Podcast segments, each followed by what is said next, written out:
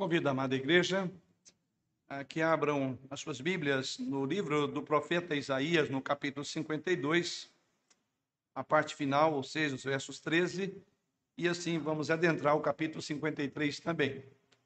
Livro do profeta Isaías, no capítulo 52, a partir do versículo 13, e assim prosseguiremos também na leitura do capítulo 53. Peço aos irmãos que eventualmente perceba que alguém tem dificuldade na localização do texto, que o auxilie aí, ou compartilhe, uma vez que hoje nós estamos sem a tela que os irmãos acompanhavam em função de uma reforma, como os irmãos não para perceber. Então, por favor, auxilie aqueles que, assim, é, precisam desse tipo de auxílio. Livro do profeta Isaías, no capítulo 52, a partir do versículo 13, nos diz assim: a santa e inerrante palavra do Senhor. Eis que o meu servo procederá com prudência, será exaltado e elevado e será muito sublime. Como pasmaram muitos à vista dele, pois o seu aspecto estava muito desfigurado, mais do que o de outro qualquer, e a sua aparência mais que dos outros filhos dos homens, assim causará admiração às nações, e os reis fecharão a sua boca por causa dele, porque aquilo que não lhes foi anunciado verão, e aquilo que não ouviram entenderão. Quem creu em nossa pregação, e a quem foi revelado o braço do Senhor, porque foi subindo como renovo perante ele, e como raiz de uma terra seca, não tinha aparência nem formosura. Olhámo-lo, mas nenhuma beleza havia que nos agradasse. Era desprezado e o mais rejeitado entre os homens, homem de dores e que sabe o que é padecer. E como um de quem os homens escondem o rosto, era desprezado e dele não fizemos caso. Certamente ele tomou sobre si as nossas enfermidades e as nossas dores levou sobre si, e nós o reputávamos por aflito, ferido de Deus e oprimido. Mas ele foi traspassado pelas nossas transgressões e moído pelas nossas iniquidades castigo que nos traz a paz estava sobre ele, e pelas suas pisaduras fomos sarados. Todos nós andávamos desgarrados como ovelhas, cada um se desviava pelo caminho, mas o Senhor fez cair sobre ele a iniquidade de nós todos. Ele foi oprimido e humilhado, mas não abriu a boca. Como cordeiro, foi levado a matadouro, e como ovelha muda perante os seus tosqueadores, ele não abriu a boca. Por juízo opressor foi arrebatado, e de sua linhagem, quem dela cogitou? Porquanto foi cortado da terra dos viventes, por causa da transgressão do meu povo, foi ele ferido. Designaram-lhe a sepultura com os perversos, mas com o rico esteve na sua morte, posto que nunca fez injustiça, nem dolo algum se achou em sua boca. Todavia ao Senhor agradou moê-lo, fazendo-o enfermar, quando der ele a sua alma como oferta pelo pecado, verá sua posteridade e prolongará os seus dias, e a vontade do Senhor prosperará nas suas mãos. Ele verá o fruto do penoso trabalho de sua alma e ficará satisfeito. O meu servo, o justo, com o seu conhecimento justificará a muitos, porque as iniquidades deles levará sobre si. Por isso eu lhes darei muitos como a sua parte, e com os poderosos repartirá ele o despojo porquanto derramou a sua alma na morte, foi contado com os transgressores, contudo levou sobre si o pecado de muitos e pelos transgressores intercedeu. Livro do profeta Isaías, um dos livros mais extraordinários na minha visão e dos livros, particularmente desse livro, é este texto. É um texto que tem impactado profundamente a minha vida pessoal, como crente em Jesus Cristo, que sou como todos os demais irmãos. E por certo, não há como olhar uma passagem como essa que acabamos de ler sem sermos impactados pela precisão, pela beleza, pelo choque que ela nos remete quando olha para o Calvário há cerca de 700 anos antes do acontecimento. É exatamente isso que Isaías faz aqui.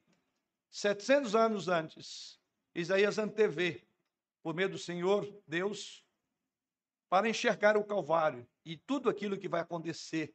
A cena da cruz, por assim dizer, descortina-se diante dos olhos dos profetas, 700 anos antes da vinda de Jesus Cristo. Sim, irmãos, esse texto é um dos textos extraordinários. Um evangelho condensado, com uma profundidade e riqueza de detalhes, como disse, extraordinária. Nesse texto, a primeira coisa que você observa nos versos 4 a 6 é que ele é desprezado, os versos 1 até o verso 3. É um servo desprezado. E assim, quando você olha para Isaías, particularmente o capítulo 53, que lemos todo ele, os versos 4 a 6, ele está entre dois blocos. Ou seja, os versos 1 a 3 é um bloco, os versos 4 a 6, um outro bloco, e os versos 6 em diante, o 7 em diante, um terceiro bloco. E desses três composições, por assim dizer, de ideias que o profeta trabalha, eu poderia dizer que literária e teologicamente os versículos 4 a 6 são o cerne do capítulo. Um capítulo incrível. Esses versículos que lemos aos irmãos, e particularmente vamos nos ater aos versos, como já falado, 4 a 6, nós veremos que contém verdades numa gravidade e de glória incomuns. Verdades que nenhum de nós pode se dar ao luxo de ignorá-las, de passar desapercebido. O orador, nos três primeiros versos do texto lido, e aqui falo do capítulo 53, é o profeta. E o profeta, depois desse impacto da fala do Senhor, nos versos 13 do capítulo 52 até o capítulo até o versículo 15, ele depois faz a seguinte indagação no início do capítulo 53: quem creu nessa pregação? A quem foi revelado o braço do Senhor? Ele fica aqui perplexo em relação a tudo isso. Ele diz: Mas ninguém creu nisso. Ele já antevê o ceticismo, a incredulidade daqueles que haveriam de circundar a cruz, daqueles que na época de Jesus Cristo crucificaram.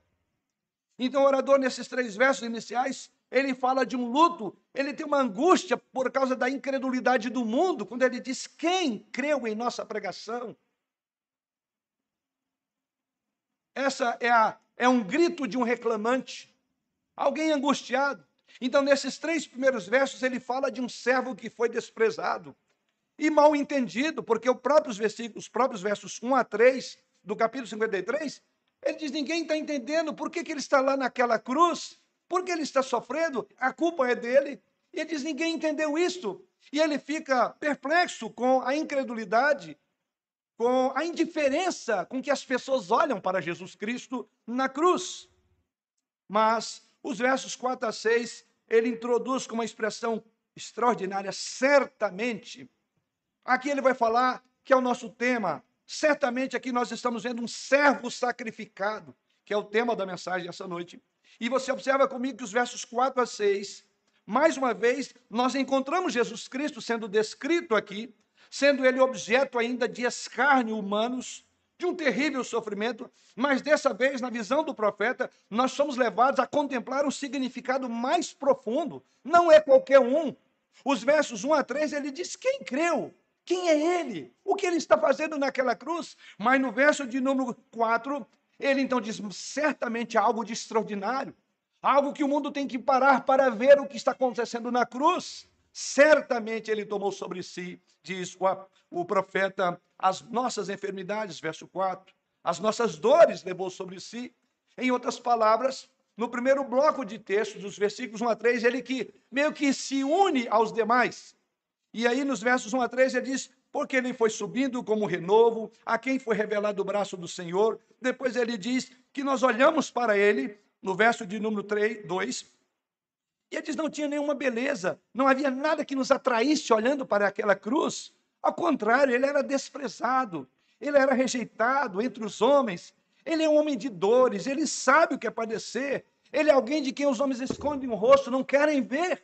Então o profeta ele se coloca junto com esse populacho e diz: quem é ele? É uma cena que, se pudéssemos passar por ela sem olhar, seria melhor, porque afinal de contas, o que está fazendo lá? É um homem que está torcido de dores, é um servo sofredor. Mas no verso de número 4, ele agora espera o seguinte: certamente há algo aqui, é como que ele dissesse: mundo, pare, olhe para o que está acontecendo. Algo de extraordinário aqui. E aí ele entra nos versos 4 a 6, falando exatamente aquilo que chamamos de o contexto literário e teológico mais profundo, encontra-se exatamente nos versos que nós vamos olhar para ele esta noite. Aqui nós somos ajudados, nos versos 4 a 6, a entender o real significado deste servo sofredor. Aqui nós somos levados a entender o sentido da cruz, conforme o próprio profeta disse. E ele diz que é algo de gravidade enorme. Das verdades que aqui nos são transmitidas, não há algo mais profundo para o qual os nossos olhos, nossos corações não devem ater-se a ele. É exatamente isso que o profeta diz. E aí no verso 4 ele diz: certamente ele tomou sobre si as nossas enfermidades e as nossas dores levou sobre si. Esta palavrinha, certamente, é uma exclamação e ao mesmo tempo é uma afirmação enfática de lábios que a princípio pensavam que ele era um servo qualquer, aquele homem de dores, moído pelas dores. Ele diz, ele era aquele servo. E é interessante que no próprio verso ele diz, e dele não fizemos caso. Observe o finalzinho do versículo de número 3, aquela exposição. Ele diz, não fizemos nenhum caso. Quando nós olhamos para Jesus Cristo, diz que haviam pessoas que passavam pela cruz e meneava a cabeça, dizendo: salva aos outros, por que não salva você mesmo? Outros simplesmente diziam: Olha, desce da cruz e eu vou crer em você. Pois bem, profetas aí já antevê isso e diz que os religiosos também não entenderam o significado da cruz, desdenharam. E a linguagem do profeta no verso 3 final é: dele nós não fizemos caso. Então observe que o profeta ele se enquadra no meio dessas pessoas diz: nós não nos importamos com o que está acontecendo na cruz. Nós simplesmente não paramos para entender o significado dela, dessa cruz. Mas a palavrinha que o profeta usa no verso 4, ela introduz então essa sessão que vamos pensar essa noite. Aqui ele fala de algo que é o sacrifício de Jesus Cristo. Os teólogos, irmãos, geralmente usam três termos e eu diria que três termos que são, inclusive, combinados para explicar o significado da cruz. Grave esses termos, porque eles vamos trabalhar. Primeiro, eles dizem que a cruz é de natureza substitutiva. Ou seja, Jesus é o nosso substituto, é o vigário, é aquele que toma o lugar de outro. Em segundo lugar, os teólogos, para explicar o sentido da cruz, diz que ele é, ela tem um caráter penal, ou seja, ele está suportando a penalidade. Alguém está pagando o preço, a penalidade de algo na cruz. E a terceira ideia da cruz, em teologia, que os teólogos assim traduzem, é que ela é um ato de expiação, ou seja, um sacrifício que acalma, que aplaca, que satisfaz a justiça divina. E esses versos, 4 a 6, nós veremos cada versículo corresponde a um elemento da definição do que é a cruz. E assim anote aí, primeiramente, a cruz ela é substitutiva. Você verá isso comigo na exposição no verso 4. A cruz ela tem um aspecto penal. Você verá isso aí no versículo de número 5. E a cruz tem um aspecto de expiação, e você verá isso no versículo 6. Queridos irmãos, se nós vamos alimentar louvor e adoração e contrição e consagração, nós precisamos entender mais as profundezas da cruz. Vamos orar. Senhor, temos diante de nós um grande desafio: olhar para a tua lei, para a tua palavra. Um desafio que transcende o próprio entendimento da passagem, mas é como ela se aplica a cada um dos teus filhos que aqui estão essa noite. Por isso pedimos em nome do Senhor Jesus que abra os nossos entendimentos, os olhos da fé, a nossa alma, para receber a tua palavra de uma forma benfazeja, de uma forma que de fato ela possa fazer profunda mudança, de maneira tal que ao sairmos daqui, essa mensagem possa reverberar na nossa relação com o Senhor, possa mudar o sentido da vida de muitos que eventualmente ainda não abraçaram a cruz de Jesus Cristo. E em nome dele que nós oramos, pedindo essa direção. Amém. Primeiramente, vamos olhar para o verso 4. A cruz ela tem uma natureza substitutiva. Olha comigo novamente o verso 4. Certamente, diz o profeta, ele tomou sobre si as nossas enfermidades e as nossas dores levou sobre si. E nós o reputávamos por aflito, ferido de Deus e oprimido. A cruz, aprendemos aqui, era de natureza substitutiva. Essa é a nota que tanto comove o profeta Isaías. É a nota que ele olha para o mundo e diz: quem creu nisso? Quem entendeu esta mensagem? Nos versos 1 a 3, conforme colocamos, no primeiro momento ele se uniu ao mundo. Ele era desprezado, ele era rejeitado, ele era o servo sofredor. Nós não o estimamos, nós fizemos pouco caso dele. Ele se coloca junto com essa turma nos versos 1 a 3. Mas agora, no verso 4, ele sabe melhor o que realmente está acontecendo ali no Calvário. E a palavra que ele usa para introduzir é: certamente ele tomou sobre si as nossas enfermidades. A ideia é que enquanto ele via o abatido, o ferido por Deus, o aflito, naquele mesmo momento ele foi levado a pensar: peraí, o que está acontecendo? Tem algo de extraordinário. Por que, que ele foi abatido? Por que, que a mão de Deus pesou sobre ele? Então ele começa a interagir com o homem da cruz. Ele diz: mas por que, que isso está acontecendo? E aí vem um certamente. É uma ideia enfática, onde ele diz: Eu não tenho dúvida do que está acontecendo ali, é que alguém está me substituindo naquela cruz. A cruz não era dele, era minha. E é por isso então que ele usa a palavra, certamente ele tomou sobre si. E olha agora o trocadilho: as nossas dores. A dor era nossa, mas ele é que levou, diz o profeta Isaías. Enquanto ele o via como um abatido, nos versos 1 a 3, que o mundo vê assim, como abatido, um ferido de Deus, enquanto levou dores, diz o texto sagrado, ao mesmo tempo ele olha para aquele servo e diz: Espera aí, ele foi de forma voluntária para lá. Quem é ele? Ele não merecia estar naquele lugar. O pecado não era dele. Ele não tinha transgressão. Não tinha transgressões. O servo estava de forma voluntária e deliberadamente, deliberadamente tomando a miséria da maldição do pecado. Essa expressão que o profeta usa aqui no capítulo 53, versículo 4, é praticamente uma ideia que ele traz aqui de Deuteronômio 21, versículo 23. Então o profeta ele olha para o passado, sobre a lei de Deus, o modo como Deus haveria de punir o pecado, ele olha para o futuro mais ou menos 700 anos e diz: Isso está acontecendo na cruz.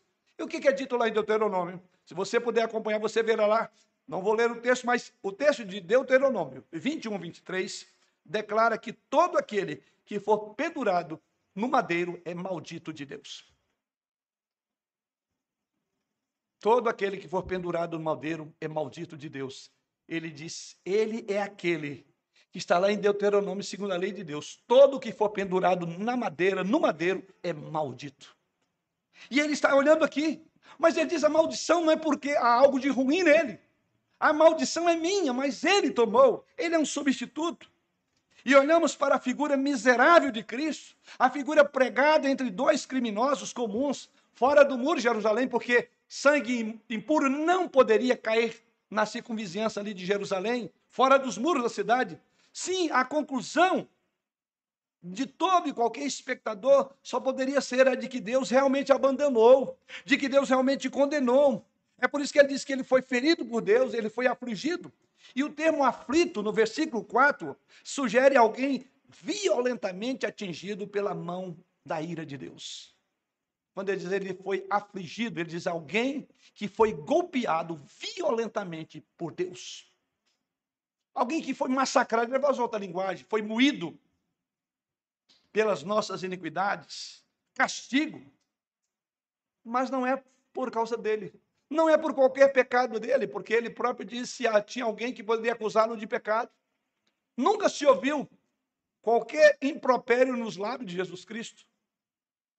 Não, não é por qualquer pecado dele. Isaías nos diz no texto que foram as nossas dores, as nossas tristezas que ele suportou. E os verbos que Isaías usa aqui são muito importantes. Quando ele diz que ele, verso 4 ainda, ele suportou nossas dores. A palavra suportar aqui em hebraico, a ideia seria erguer alguém para suportar e aliviar o peso que é dela. É a palavra que o profeta usa aí para dizer que ele suportou as nossas dores. Depois diz que ele também levou as nossas enfermidades e dores, inclui tanto doenças reais como defeitos físicos. Abra comigo em Mateus quando fala de Jesus Cristo cumprindo essa profecia. E olha como o evangelista Mateus, ao olhar para o que Jesus Cristo fazia curando pessoas, ele liga ao que o profeta Isaías disse no nosso texto. Então, Mateus capítulo 8, verso 16 e 17, é uma citação do texto que nós estamos expondo agora. E olha o que, que Mateus diz. Chegada a tarde, Mateus 8, 16 e 17.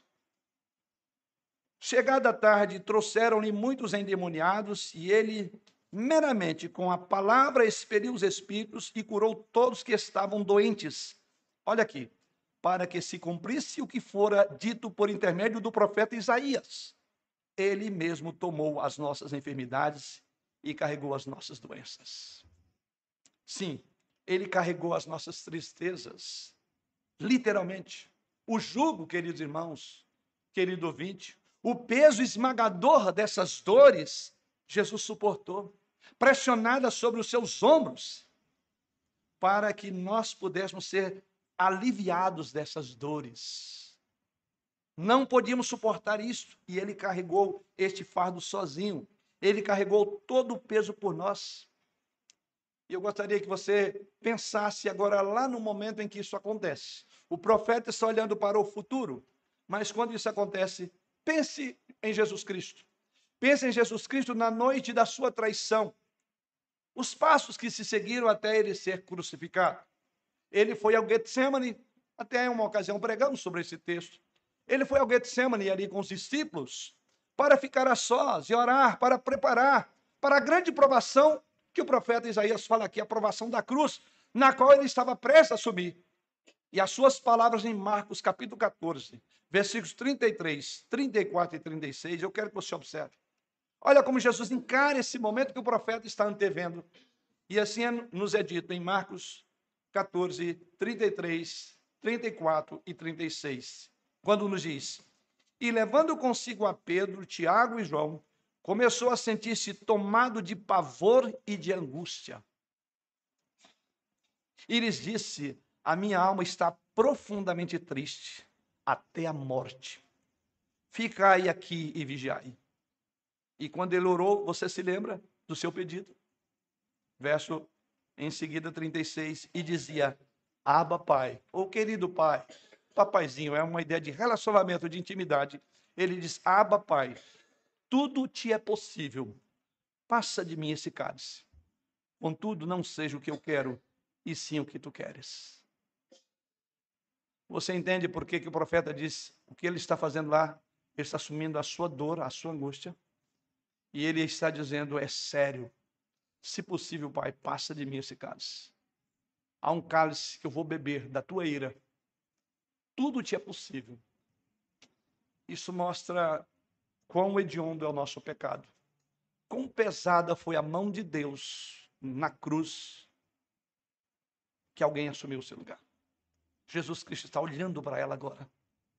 Havia um peso terrível pressionado, pressionando Jesus.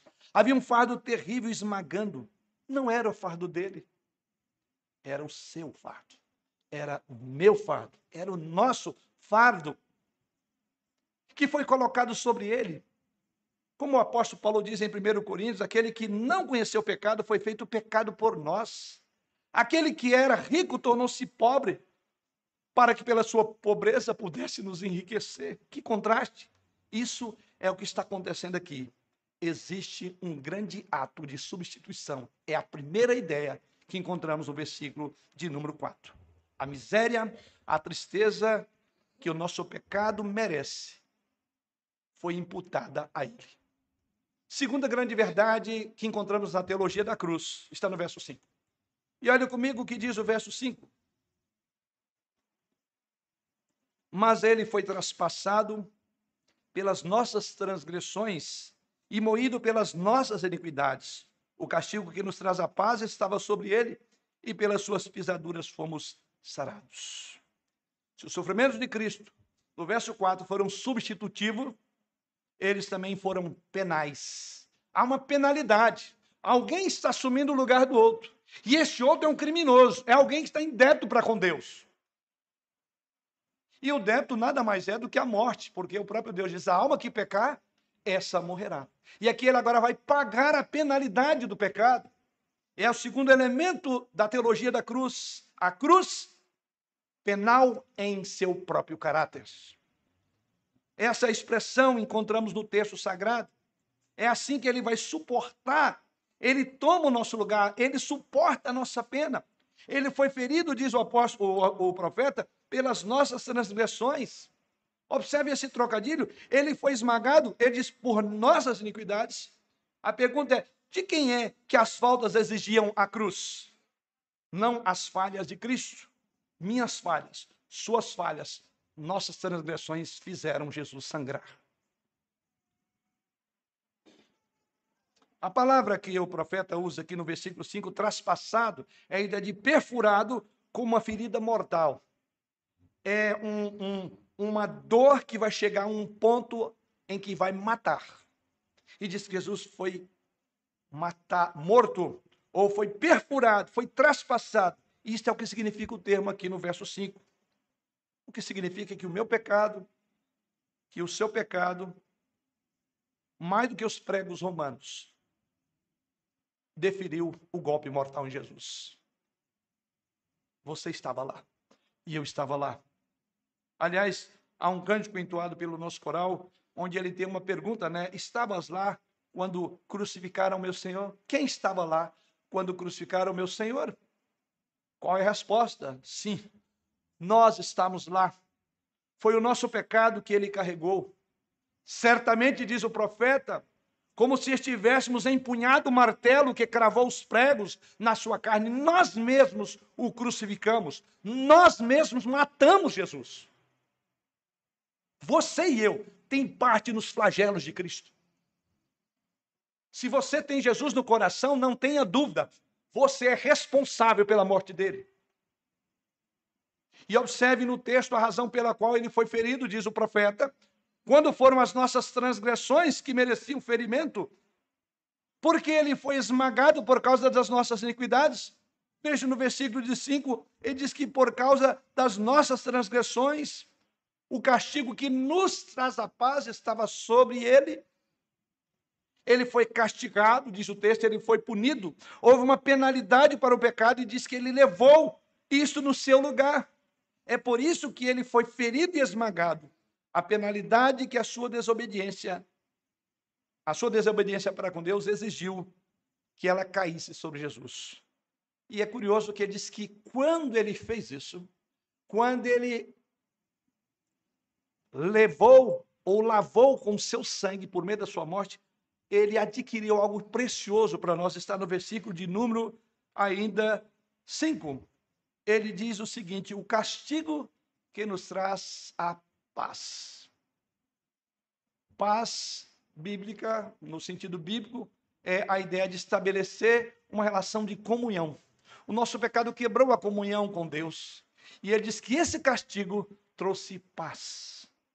Que coisa extraordinária. É o que temos hoje, paz.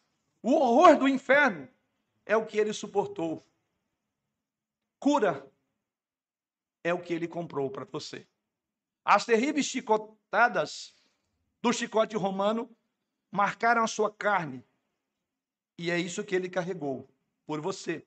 A paz que o texto diz aqui é o desfazer da nossa alienação.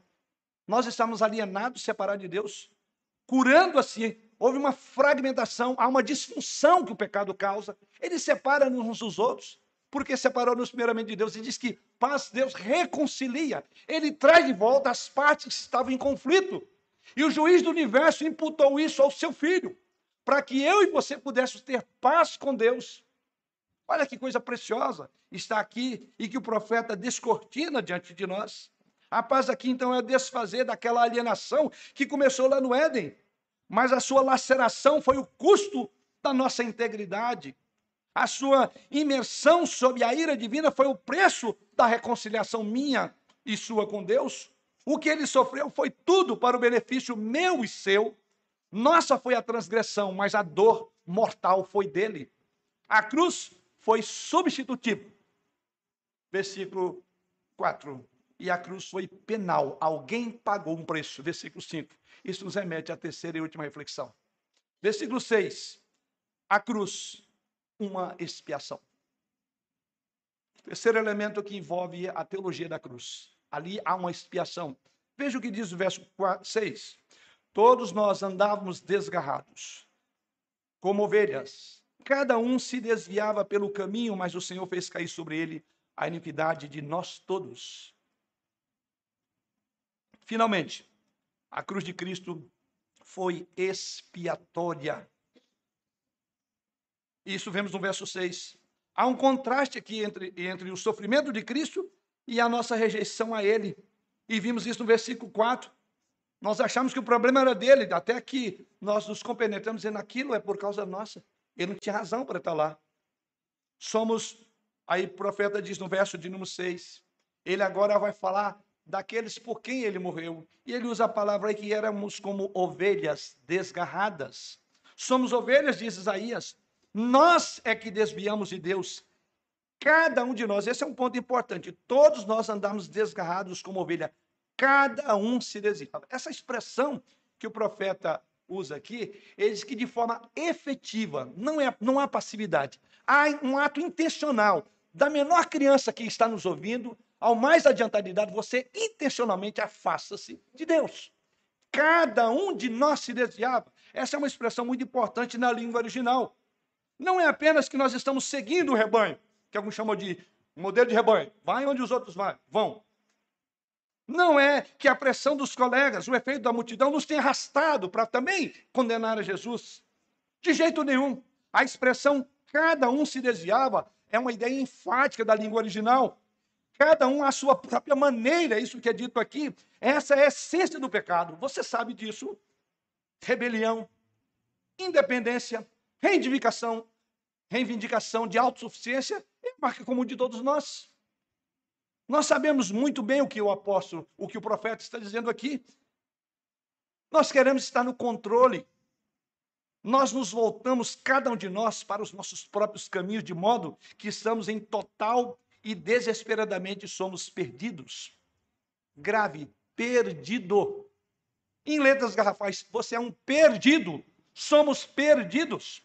Entenda que esta é a condição esta noite de todos nós antes do conhecimento do Senhor Jesus, você está perdido.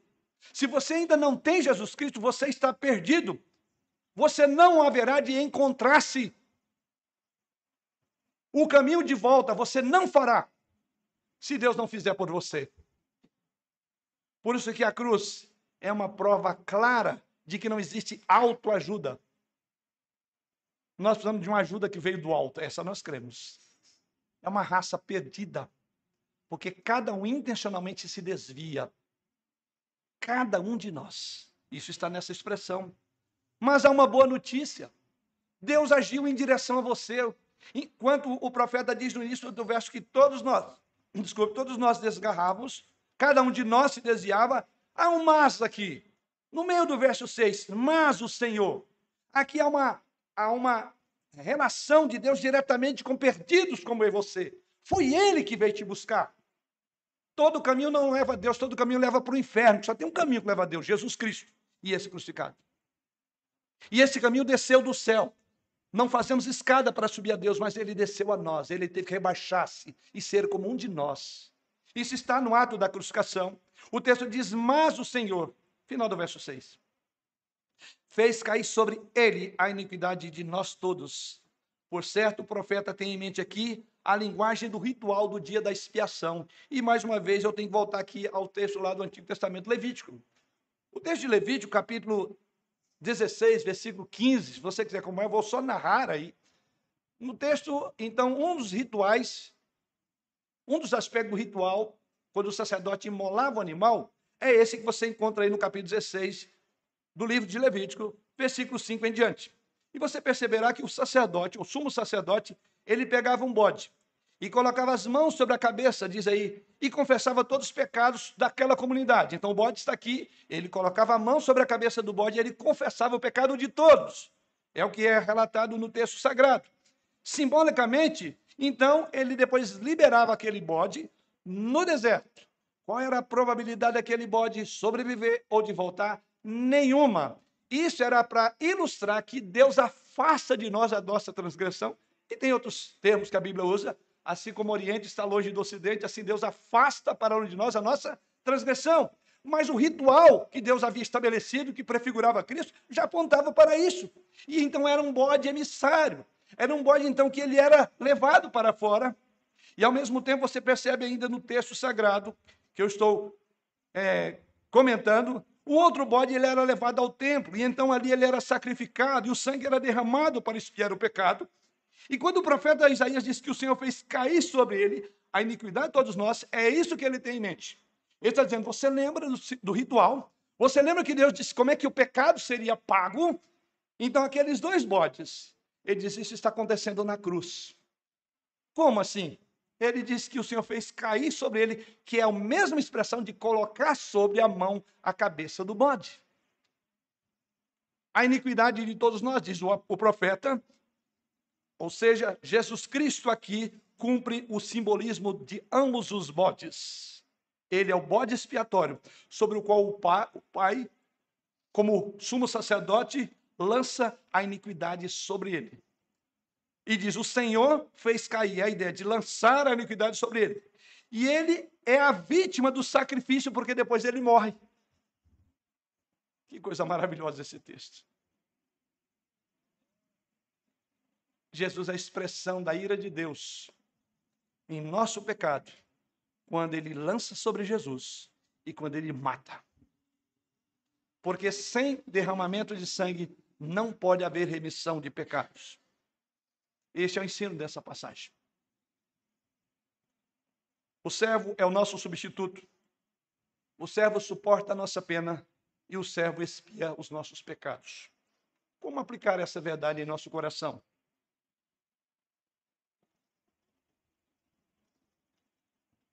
Ao caminharmos aqui para a parte final dessa exposição, eu quero destacar três maneiras que você pode usar essas verdades preciosas que estão aí no texto. Eu só ajudei a realçar para você, elas estão aí.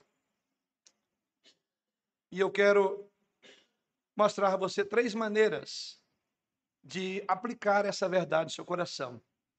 Primeiro lugar, essa verdade proporciona uma motivação evangélica. Em segundo lugar, essa verdade ela ajuda-nos a trabalhar com o anúncio do próprio evangelho. E em terceiro lugar, essa verdade deve gerar em nós uma adoração evangélica. Três aplicações: motivação, proclamação e adoração do evangelho. Aplicando-as. Primeiro, motivação do evangelho. Essa verdade, ela fornece uma motivação para o evangelho. O que eu quero dizer com isso? Aqui, quando você olha esse texto, você vê a pecaminosidade do pecado. O pecado que eu diria que se apodrece no seu e no meu coração. Sim, você que é redimido. Eu estou falando você que é crente. Não há dúvida de que o pecado tem apodrecido no coração dos redimidos do Senhor.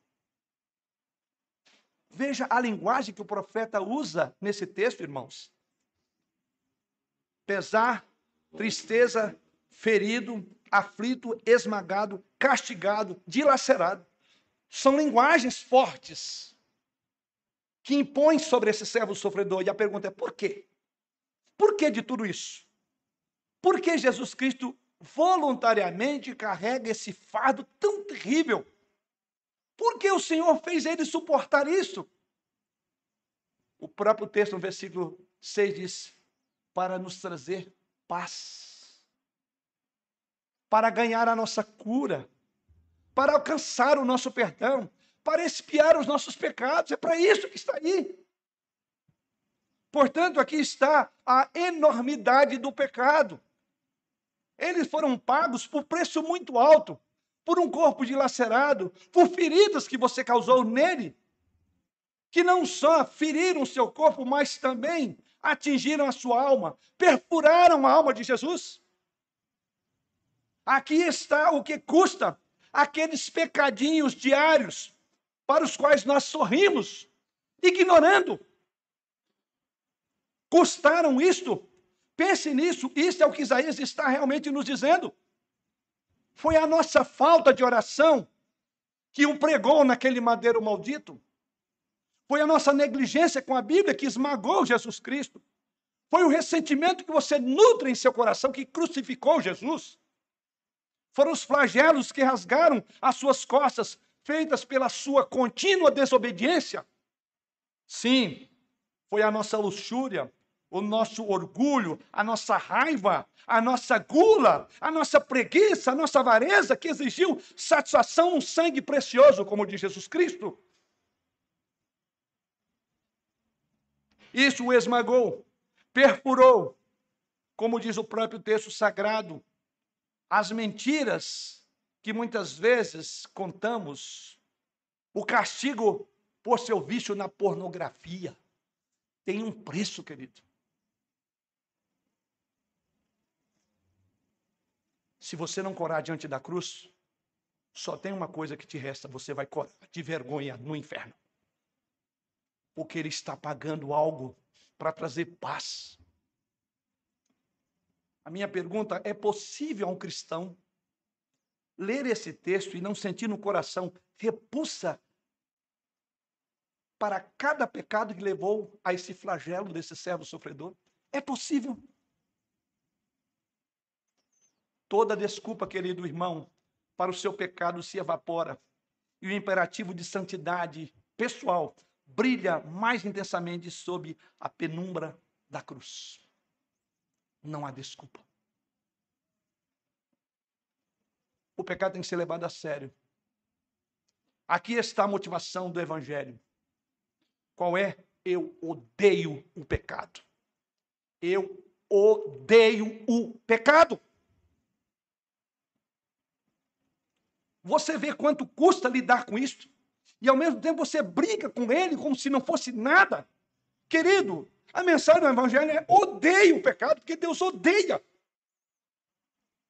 Odiou tanto que sangrou o filho dele. Custou a força vital do seu Salvador. E viva, querido, para agradar a Ele, que por amor a você deu tudo para torná-lo puro. Sim, a primeira aplicação, motivação para um povo de Deus. A segunda aplicação é que aqui encontramos uma proclamação também para os não crentes. Aqui falei primeiramente aos crentes que voluntariamente apodrece o seu coração nessas coisas das quais eles saíram, foram resgatados e por um preço muito caro e voltam a lamear-se novamente. É uma vergonha, é uma desonra a cruz de Cristo. Mas há uma segunda aplicação. Sim, esse texto é da proclamação do Evangelho. A passagem também nos ajuda com a proclamação do Evangelho. Qual é o grande benefício do Evangelho cristão? Não é ser uma pessoa melhor, psicologicamente estabelecida, inteiramente feliz, saudável. A boa notícia não é que Jesus pode endireitar seus relacionamentos conjugais, e ele faz isso. Você pode até ter mais dinheiro, também pode ser isso. A motivação aqui não é venha em Jesus e ele fará de você uma pessoa melhor. Não é venha a Cristo e seja quem você quer ser. Desenvolva seu potencial, porque Cristo é para isso. Blá, blá, blá, blá, blá, blá, blá. Não é isto, essa motivação. A nossa mensagem é: o texto. Todos nós andávamos desgarrados, verso 6, como ovelhas, quando cada um se desviava pelo caminho, mas o Senhor fez cair sobre ele a iniquidade de todos nós. A nossa mensagem é: Deus fez, segundo Coríntios 5, 21, Deus fez aquele que não conheceu o pecado, ele fez pecado por nós. A nossa sociedade parece que não tem atinado para os efeitos do pecado. Querido, nós precisamos de uma melhora, precisamos de autovalorização. Lembre, o pecado mata. O pecado destrói, o pecado condena e somente Jesus salva. Isso é o que temos que oferecer. Essa é a mensagem.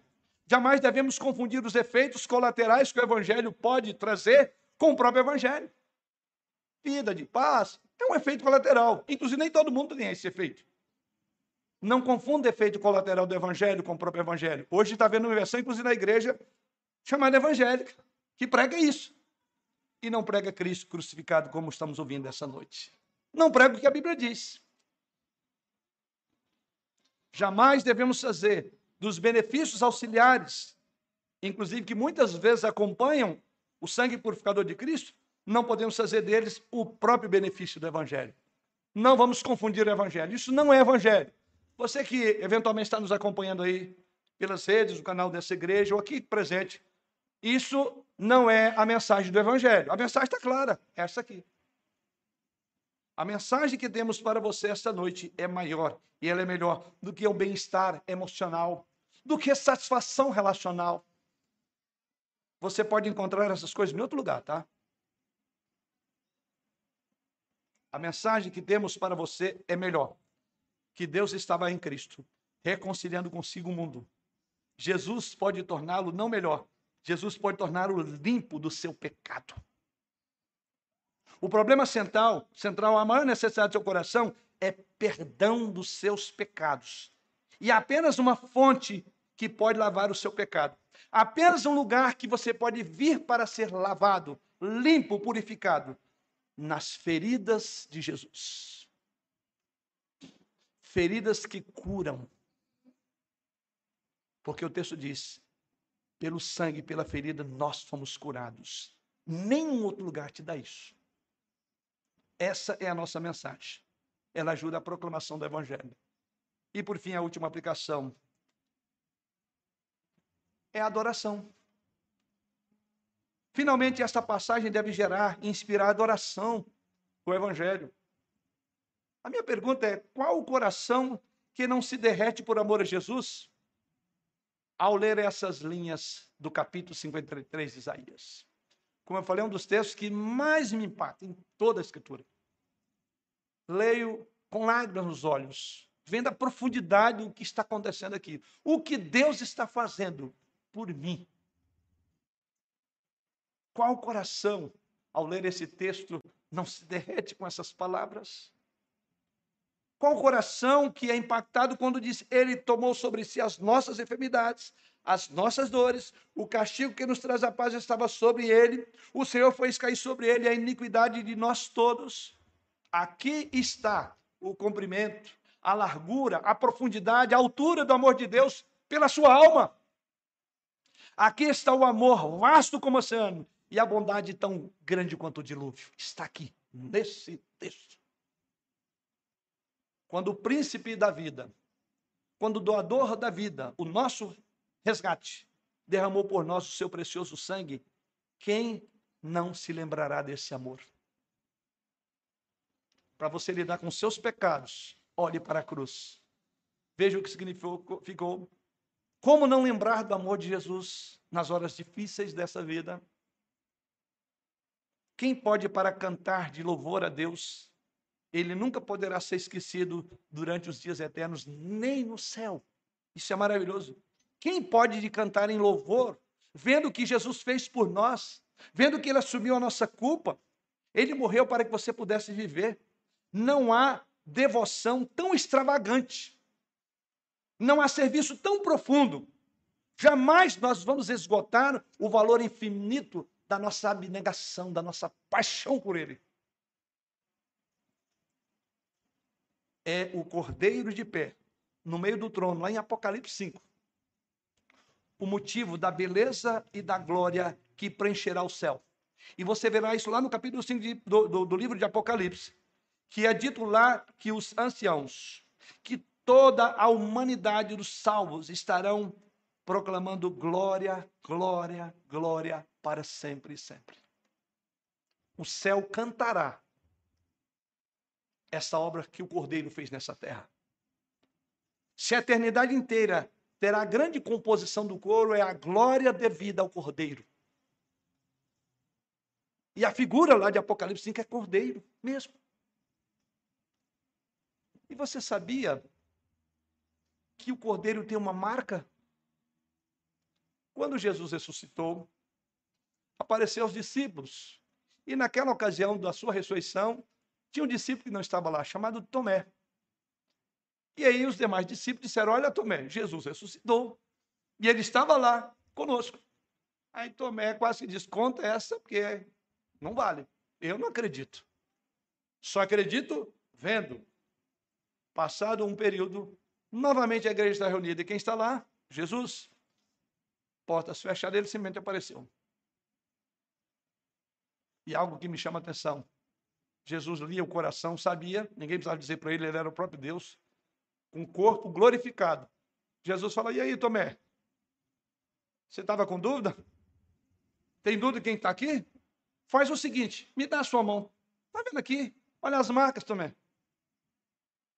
Essas marcas são pedagógicas. Um corpo glorificado, um corpo perfeito.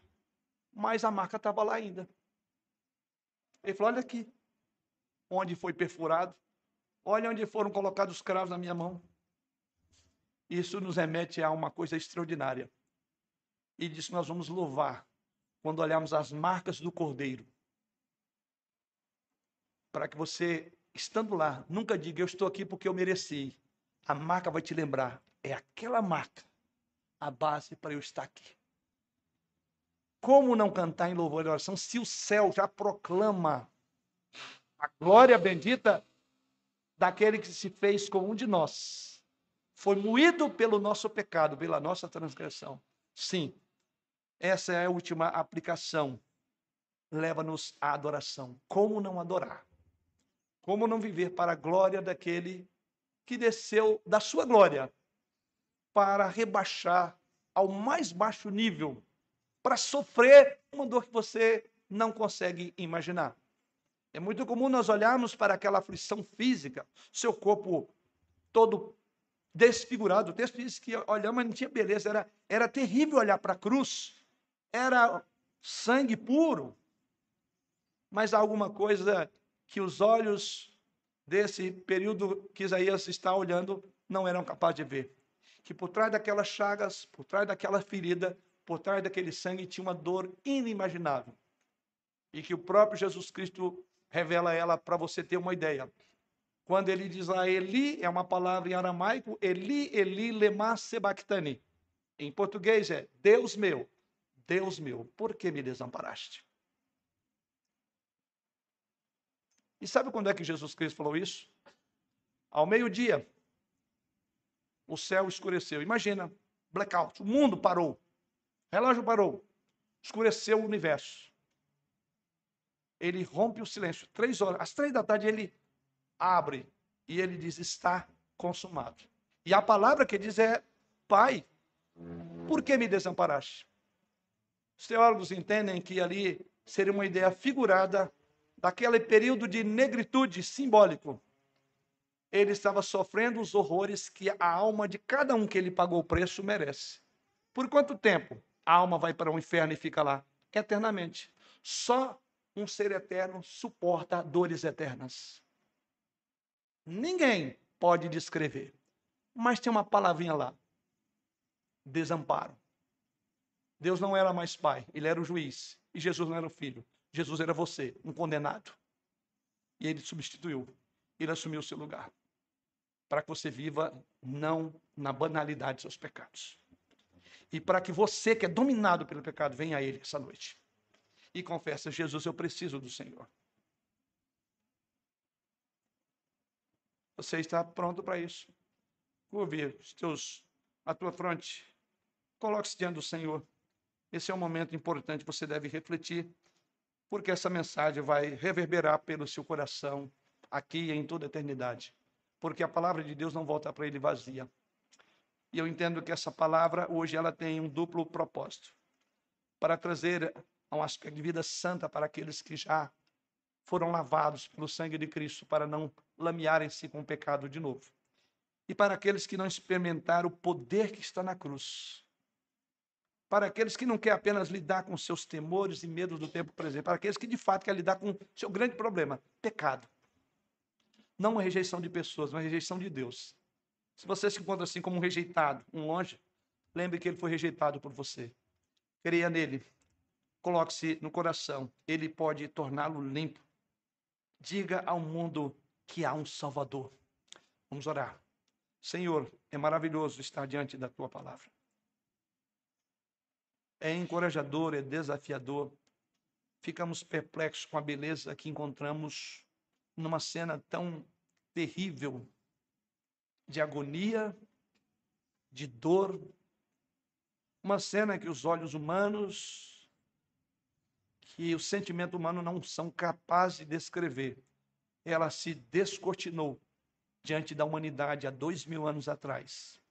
Ela foi profetizada não apenas em 700 anos, como a época de Isaías, mas desde o Éden, foi profetizada que a semente da mulher, Jesus Cristo, esmagar a cabeça da serpente. Louvado seja o teu nome. Satanás foi vencido na cruz do Calvário. Ali o Senhor lidou com ele. Ali o Senhor o venceu. Ali o teu filho, a semente da mulher, foi mordido no calcanhar. Mas ao fazê-lo, Jesus pisou na cabeça de Satanás. Para que nós pudéssemos viver em liberdade. Liberdade é aquela que o teu filho mesmo nos afirmou e conhecereis a verdade. E a verdade vos libertará e verdadeiramente sereis livres. Pai, pedimos por aqueles que ainda continuam cativos dos seus pecados, que são escravos do pecado, que são escravos de Satanás, que estão emaranhados em pecados contra o Senhor, pecados na mente, no coração, no corpo. Foram por esses pecados que sabemos que tu morreste. Por isso, Pai, purifique esse coração, transforma essa vida daquele que eventualmente está ouvindo essa passagem, essa mensagem. E, por certo, ao designar para esses, o Senhor tem um propósito de salvá-los, de mostrar que o maior dos problemas não é a rejeição humana, mas é a rejeição eterna do Senhor.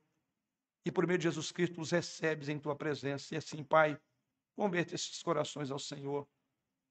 Transforme as vidas, Pai, de pessoas que vivem na escravidão e no pecado. E daqueles que já te servem, ó Deus de amor, que esta passagem, que essa mensagem possa ser um grande estímulo para vivermos longe daquilo que causou os ferimentos do teu filho, que é o nosso pecado. Para vivermos longe da obstinação, como diz a tua palavra, vivemos desgarrados, intencionalmente nós nos afastamos do Senhor. Mas por meio de Cristo o Senhor nos trouxe paz. Por isso queremos te louvar, não só aqui, mas toda a eternidade. Os nossos lábios jamais cansarão de louvar o Cordeiro que morreu em nosso lugar. É em nome dele que nós oramos. Amém.